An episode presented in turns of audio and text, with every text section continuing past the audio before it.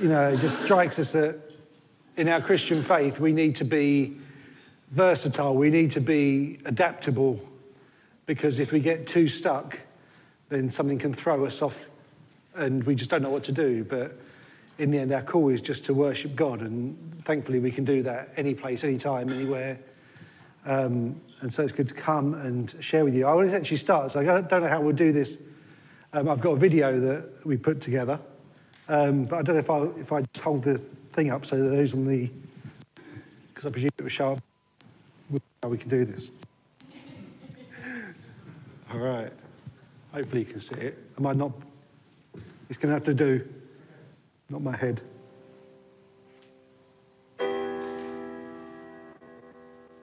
Actually, we do it this way.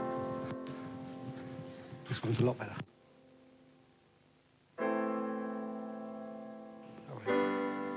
When the Sabbath was past, Mary Magdalene and Mary, the mother of James and Salome, brought spices so that they might go and anoint him. Very early on Sunday morning, just at sunrise, they went to the tomb. On the way, they said to one another, Who will roll away the stone for us from the entrance to the tomb? It was a very large stone. But as they arrived, they looked up and saw that the stone, which was very large, had already been rolled aside. Entering the tomb, they saw a young man sitting on the right side, dressed in a white robe. The women were shocked, but the angel said, Don't be alarmed. I know you are looking for Jesus of Nazareth, who was crucified. He is not here, he has been raised. Look, here is the place where they put him. Now go and tell his disciples, including Peter, that Jesus is going ahead of you to Galilee. You will see him there, just as he told you before he died. And they went out and fled from the tomb. The trembling and astonishment had seized them, and they said nothing to, to anyone, as they were afraid. And that was the uh, read by the junior church, some of the junior church children. So thank you for that. And music by Sean. Bit of background there. That was good. Um, and the, reading was from uh, Mark chapter 16. And I think there's, there's a question that they came to the tomb, and, and the question almost was, Where is Jesus? Where is Jesus? And I, I feel that there's, there's that kind of question in our society today. Where is God? In the midst of everything. Oh. In the midst of everything, where is God? Um, and people have very different opinions about who God is. Um, obviously, there's a large proportion of people who, who don't believe God even exists. They can't see him, they can't feel him, or maybe the idea of God, the concept of God just doesn't suit them. So it's easier to say, you know, God doesn't exist, God's not real. Maybe some people feel God is existent, but he's very distant. And there's a view of God that God is like a watchmaker. And the watchmaker constructs this very intricate piece of machinery, winds it up, and just then lets it go and has no involvement in it. And some people have that view of God, that God is like that, that God is there, God is somewhere out in the heavens, uh, we think that the heaven, if anyone knows where the heavens are, maybe out in the universe, somewhere at the edge of existence, wherever that might be. Well, that's where God is, nowhere here and not involved with us today.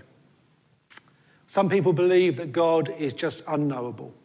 Like God is too great. God is too just vast. God is just, how can I even know? Maybe some people believe that God is just one thing and they condense God down into something. They say, well, God is angry. God is like the angry one, and he's just fire and vengeance. Equally, maybe someone says, oh, God is just loving. God is like, you know, just a big cuddle, and, you know, I love God, and, and that's all God is. But the thing is, though, we can limit God. We can limit God. I was thinking about one of the very first commandments where God says, don't make any idols. And I was thinking, why is that? One is I think people then just trust in a piece of creation, it says, rather than the creator. But the thing is, though, whenever you try and make an image of God, you then limit him in some way. Because the vastness of God cannot be encapsulated just in one thing. The vastness of God cannot just be in a statue or a photo or a drawing or anything like that, even in your imagination. God is so vast and so many things. And I don't know, in a sense, what God means to you today, in a sense, how you see God and the many facets of God. But one thing I do believe is that God makes himself known. He's not far off, he's not non existent, he's not distant, but God is at work in creation today. God is at work in our lives. I was talking with a colleague who is not a Christian, and they asked me whether I believed in coincidence or if there's a kind of something greater at work. And it was a really interesting opportunity to say how, yeah, I believe that God is at work in the intricate parts of my life and even in my workplace. That I believe God is at work doing things and moving things and bringing people in and moving people out. That there, you know, is God involved in the very minute things of um, what I put on this morning, what shoes I wore? I don't think God necessarily gets too involved in that unless he needs to. Um, but he is involved in our lives in very intricate ways. And God makes himself known. But when? Because again, many people might say, well, where is God? I want to know God, but I can't find him or I can't see him. And there's a very interesting verse where it says, at the right time, Christ died. And I think that's a really interesting concept. At the right time. Because there are many things that we want. There are many things we could say. Well, for example, in the pandemic, why is it not finished yet? Why is it not finished yet? Maybe there's something going on in your life and you think, what's going on here? I believe the truth of God is that at the right time, God reveals himself. God moves in our situations. I've been reading through, I'm doing my daily readings in the Old Testament at the moment, and I've been reading, um, I'm up into Judges, which is a weird book. Um, the thing is, though, right from the very beginning, God appeared. So God appeared in creation, in the creation of the universe. God was there, evident, speaking and moving and doing. And we see God in creation today. If you have eyes to see, you can see God in creation today in the wonder, in the beauty, in the intricacy of creation. It, it speaks of an intelligent designer, somebody who is at work and moving things, that these things are not coincidence but they are God moving. We saw God with Adam and Eve, walking with them in the garden. God was evident there. And, and, as I was reading through these things, I thought how God appears in different ways to different people. So to Adam and Eve, God appeared like a companion. There was no sin, there was no need in that sense. And so God was just there. He went for walks. And maybe you've been out for lots of walks recently. Um, that's all we've been able to do. But the way of connecting with people currently has been to go out with walks. And so God was a companion to Adam and Eve in the Garden of Eden. We think about how God appeared to Abraham. Now, Abraham um, had no children, and God appeared to him to confirm the promise that he would have a child. So when God appeared to Abraham, he appeared as a promise keeping God. He appeared as a covenantal God. John mentioned it the other day when God appeared to Abraham and he separated the animals and he walked through the animals to make a covenant. And so the thing that Abraham really needed was to believe in a God who is covenantal, who commits and keeps his promise. Then we think about Moses. So, where did God appear to Moses? This was at the burning bush and God appeared to him as a bush. And you think, well, why would God appear as a burning bush? And I think the way God needed to appear to Moses, first of all, was he needed to catch Moses' attention. because Moses was just ticking on. He'd run away from, uh, from Egypt and he was just out. Um, and I think God needed to capture his attention. But not only that, but to reveal to Moses his power. Because the thing about the bush was it was a flame but didn't burn up. But also, he needed to reveal to Moses his holiness. He said, This is holy ground. And so he was revealing these things that Moses needed to know. Then we read how when Moses was leading the children of Israel, he revealed himself to Israel as the rock. He revealed himself as the, the um, where is it? The cloud and the fire. And these were signifying that God was going to be to Israel their provider, their protector. Everything that they would need, He was there. And this is a thing that when I talk about these appearances, it wasn't just God sent someone. It wasn't that He just kind of spoke into the, you know, that as God might speak to us sometimes, the, the, in our hearts, in our minds, wherever, you know, God, how God speaks.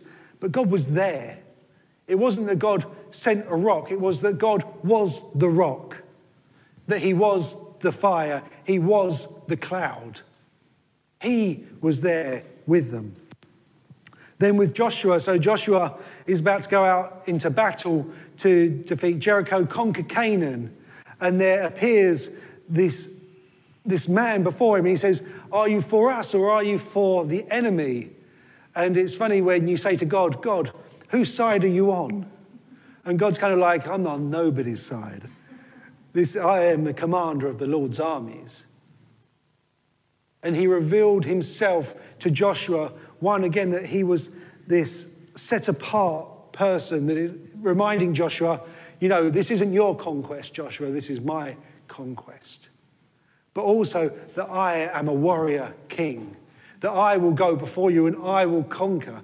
And it's funny as you read so many of the battles that happen, like the, they, they often don't even fight. They just do something and God acts, God moves, God is the warrior king. You think about how God appeared to Gideon, and God gave Gideon the confidence that he was the deliverer, deliverer of Israel. God was going to deliver his people and maybe even fast forward, there's many different ones, but into the New Testament, where God appeared to Saul as he was on the road to Damascus. And Saul was a man zealous for God, but he had just kind of just missed it, you know? He wanted to do what was right, but he had missed it. And God revealed himself as, as the Lord, as the true Lord, Jesus Christ, who Paul and or Saul should follow. And so we have all these appearances of Christ in different ways. God appears to us in different ways at different times for different reasons. And we think about how Jesus Christ appeared to us. He appeared, first of all, as a lowly baby, virginal, pure, without blemish. He came. But then we learn, as on Friday, that he came as a suffering servant and it's funny because people had this expectation of who Jesus would be or who the Messiah would be. Many thought, you know, the Messiah is going to come and he is going to conquer. Maybe they wanted the one that Joshua met, where Jesus comes and says, I'm the commander of the Lord's armies, and we're going to beat this lot and we're going to liberate Israel. But that's not how he appeared. He appeared as the one who went and knelt before their feet and washed them. That wasn't what they expected. It kind of blew their minds in many respects. And so some expected him to be different. But in the end, he was what they needed, not what they wanted. And then we think about the appearance of Christ after his resurrection. And when he, it's interesting actually, we think about the appearance when Mary and the other Mary and Salome went to the tomb, what did they find? Nothing. Because again, we can have this expectation of Jesus. Jesus is going to be where I want him to be or where I expect him to be. And interestingly, Jesus didn't appear there to them there because Jesus was not going to appear to them as the dead man. Later on, he appeared to the, them as the living God. He appeared to Thomas. So Thomas had this need because of his uncertainty. And I can fully understand why he would feel that way. But he appeared to Thomas and showed him the, the scars. He appeared to Peter because Peter, if you remember, had denied his Savior three times. Peter must have felt must, so much guilt, so much shame. And how did Jesus appear to him? Not as the one with the wagging finger saying, Peter, see, I told you, you should have known better, should have listened. No, but he called him unto himself to restore him. He was the restoring God. Jesus appeared at different times. I was thinking about the resurrection, though. And I was thinking, it's very interesting again, why did Jesus appear as a resurrected man? Because in some respects, maybe he could have just been like crucified, up to heaven, sorted. And that's where he would have been. And we could have worshipped him and said, you know, Jesus is up in heaven. But there was this period in between where he appeared to them in his resurrected form, in his resurrection body. So, why was this? Why was this so important? I think, for one thing, it confirms the word of God. Because God spoke so many things throughout history about what was going to happen. And I was thinking, if Jesus hadn't appeared, I wonder if there always would have been this part in people's minds where it was like, well, he was good, but do we really believe? Do, because again, I've never seen him with my physical eyes up in heaven. Now, maybe a few people have. I know said that Stephen did. He saw him. Um, and maybe a few others who have ascended into heaven have seen him. But on the whole, we haven't. But then through the resurrection, through the testimony of those who saw him, gives us that confidence that it wasn't, it's not just a story that someone made up.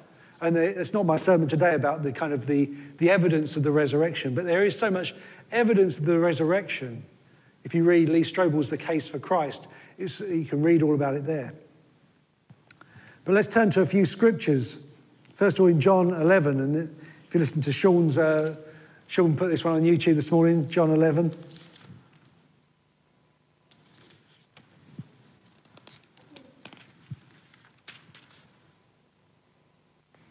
And this, so this is obviously before Jesus is crucified. And it said, Jesus said to her, I, see verse 25, we'll get there, John 11, 25. Jesus said to her, I am the resurrection and the life. Whoever believes in me, though he die, yet shall live. And anyone who lives and believes in me shall never die. So Lazarus had just died. Where was the hope? Where was, the, where was their hope in what would happen? And Jesus made this bold declaration I am the resurrection and the life. Is this just words? You know, you know, it's nice words, platitudes, kind of, you know, something you might put on an Instagram post because it's just nice. You know, Jesus makes us feel good. No. It wasn't just words. When Jesus was resurrected, he was showing that he had the power behind the words, he had the reality behind the words. That it wasn't just Lazarus being dead in the tomb, but that Jesus wasn't, again, just bringing resurrection life to Lazarus, but would bring resurrection life to everyone. They weren't just words, he was proving his claim that he was the resurrection. Turn to 1 Peter going to jump around a little bit, so I hope you've got your Bibles and you. Some people are in a quandary because they're watching on Zoom now and they can't use their electronic Bibles at the same time. So, what do you do? In 1 Peter chapter 1, verse 3, it says, Blessed be the God and Father of our Lord Jesus Christ, according to his great mercy he has caused us to be born again to a living hope through the resurrection of Jesus from the dead. If Jesus had not been resurrected from the dead, there would not be new birth in Him. We would not have a living hope. Just think about that for a moment. All that, in a sense, we take for granted in our Christian walk, we wouldn't have it. You would maybe just be like, again, just, well, I have a nice belief system. I have a nice belief in a God who is reigning in heaven, but it makes no impact on me here and now today. But the truth is, because of his resurrection, we can have new birth. We have hope of life. Let's go back a bit into 1 Thessalonians chapter 4, verse 14.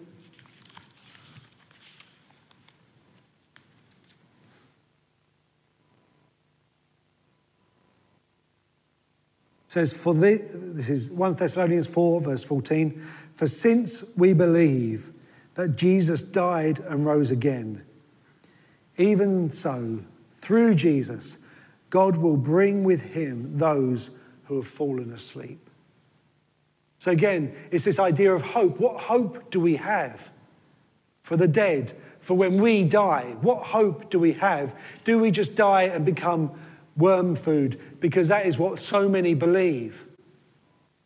Do we die and be born again into another creation, piece of creation in reincarnation? Because that is what some believe.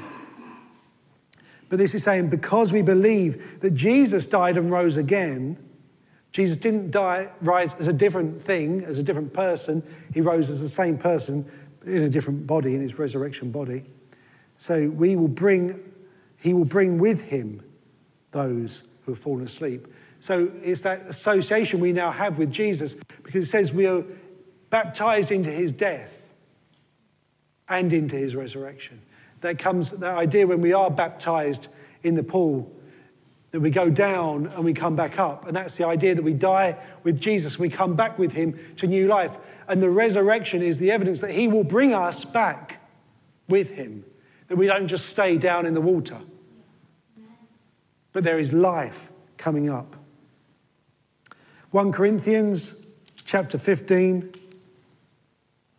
I really wanted to kind of just make sure this is just soaked in scripture.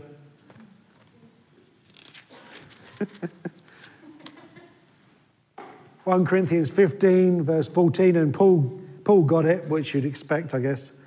But he said, If Christ has not been raised, then our preaching is in vain, and your faith is in vain. Why is it so important today? Why is it so important that we remember the resurrection? Because without it, everything they preached, first of all, would have been a lie, but our faith would be in vain. Our faith would be in nothing. You know, faith is not fingers crossed. You know, it's not fingers crossed, legs crossed. I just hope I get to heaven. I hope this happens for me. I hope Jesus will come through. Faith is the confidence and expectation on the evidence of what God has done and what he will do. That we believe in him.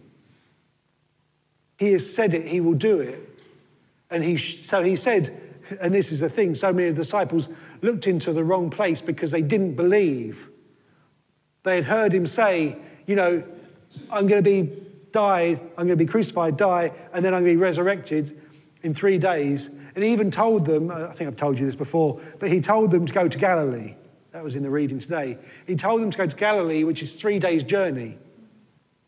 So the thing they should have done the moment he was crucified, they should have got their backpacks on, headed off to Galilee. And there they would have met him when he was resurrected. But they weren't there, so they had a bit of a delay because they eventually made it.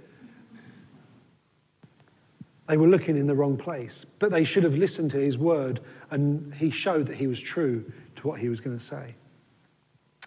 Let's go into the book of Romans, chapter 6.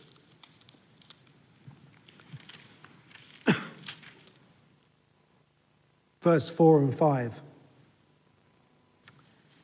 says, We were buried, therefore, with him by baptism into death in order that just as Christ was raised from the dead by the glory of the Father, we too might walk in newness of life.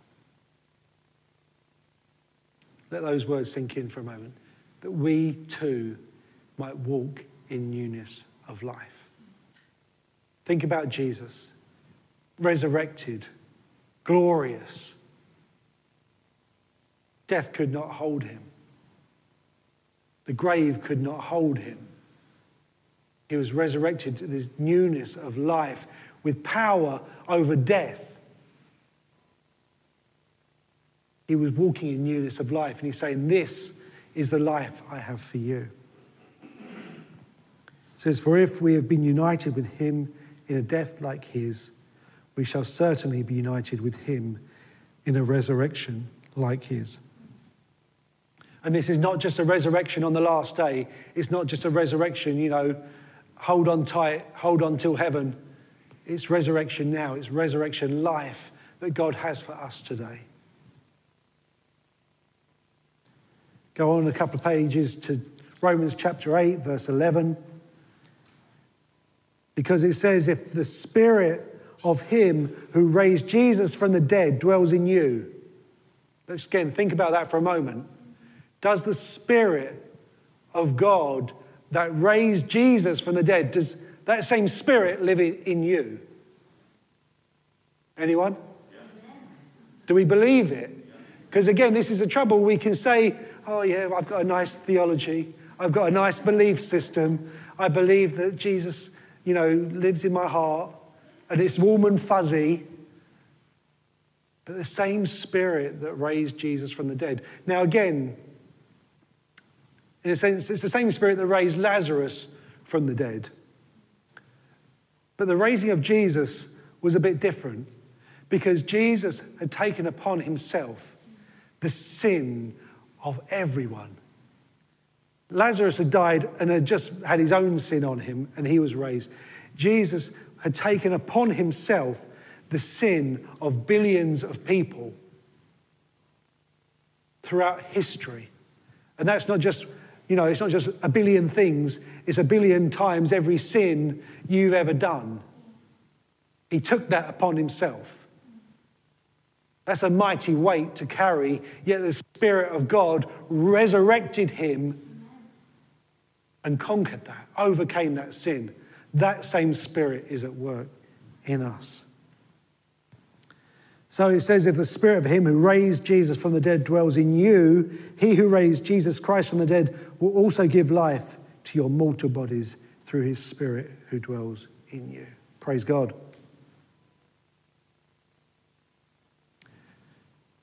I hope just through reading these scriptures, what has come across is the immense importance of the resurrection of Jesus. But it wasn't just a historical event, it wasn't just a miracle, but it was something that impacts us even today and is, is outworking itself in us and through us. I was thinking about through that and just that scripture how in a sense, the death and resurrection of Jesus is a, is a bit like, or maybe is like, the consecration and filling of the temple. Because if you read back in the Old Testament where they built the temple, and so you had this building, and maybe we can think of ourselves like that because it says you are the temple of the Holy Spirit. That the temple was made, we have our mortal bodies, our flesh and bone,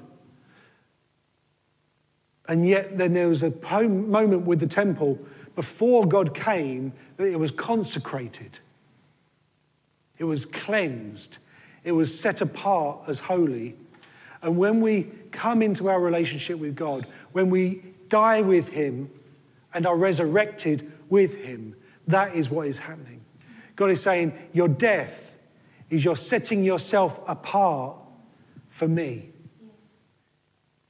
Your resurrection is your life, your consecration, your cleansing into a new life for Him. And it says in the temple that then the, the cloud filled the temple, the train of his robe filled the temple. And that is what happens because of the resurrected life, that the Spirit of God comes in and dwells in us.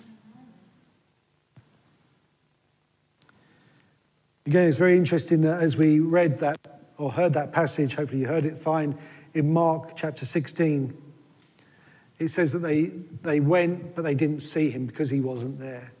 And again, the reality is that many people are looking in the wrong place for Jesus or for something, whatever they're looking for, they're looking in the wrong place.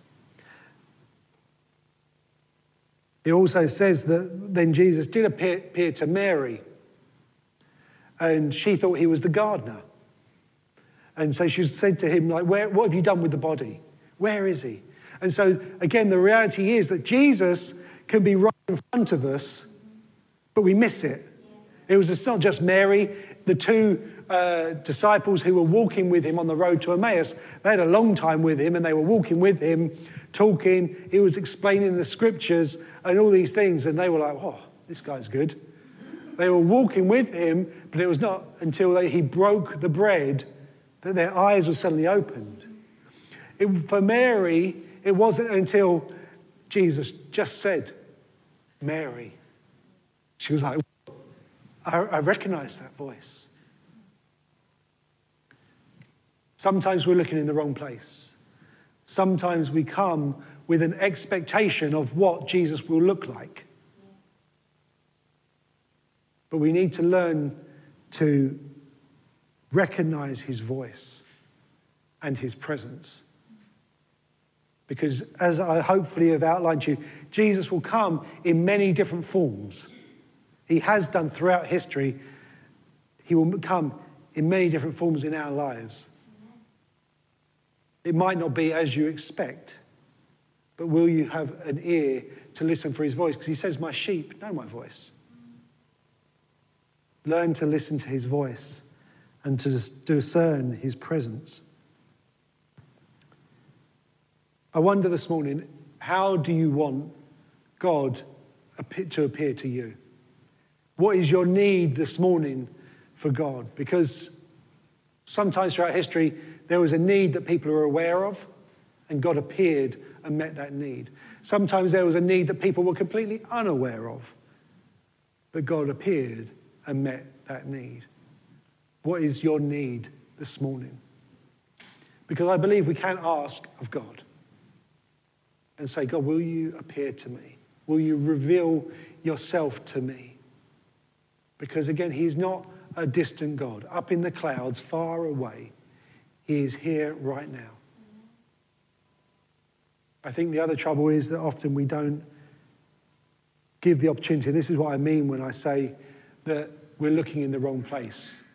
It's kind of, you know, if your, your nose is in a book, if your eyes are glued on the TV, or whatever, uh, you know, God can break through in many different ways, let me tell you. But sometimes, again, we're looking in the wrong place and we're saying, oh, I don't see Jesus. But we're looking in the wrong places. There is one more grandstand appearance of Jesus. If you want to turn with me to the book of Revelation, chapter 19.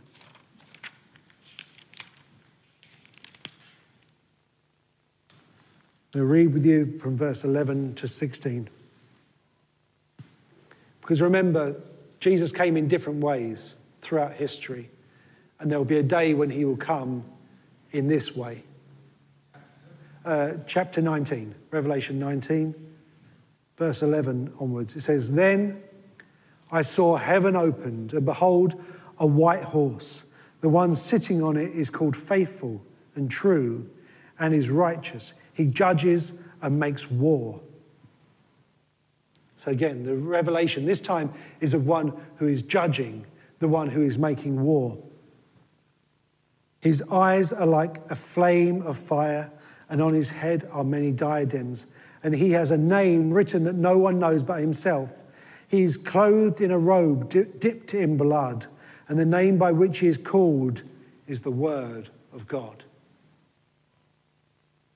And the armies of heaven, arrayed in fine linen, white and pure, were following him on white horses.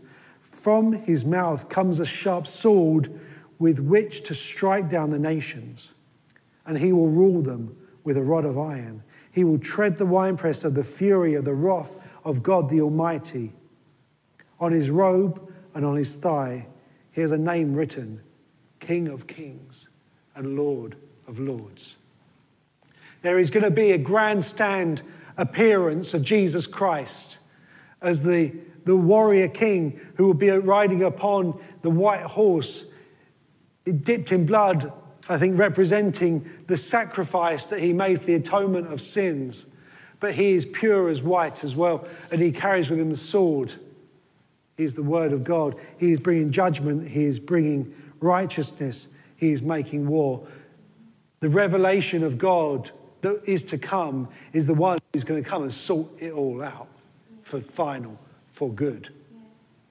And with that revelation comes a need for each of us to be ready, to be ready for his coming. Because again, sometimes Jesus appeared and people would say meek and mild. Yeah, he was soft, he was loving, he was compassionate. And there was a time for that. There will be a time when he will come to judge the world.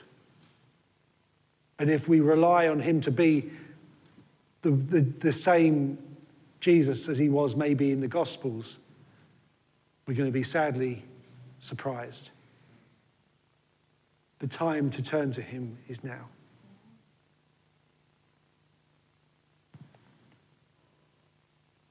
Let's come before him now and just pray that we might be ready for his return. But also that if you have a need for him today, which I believe we all will, we all should, I have a need for him today. I have, Lord, I need you. That we might pray that he will reveal himself right to us in this moment. That we would then be ready for when he reveals himself on that final day. Let's just spend a few moments just quietly before him. I encourage you to close your eyes and just say, God, will you reveal yourself to me afresh today? Will you reveal yourself to me in the way that I need you today?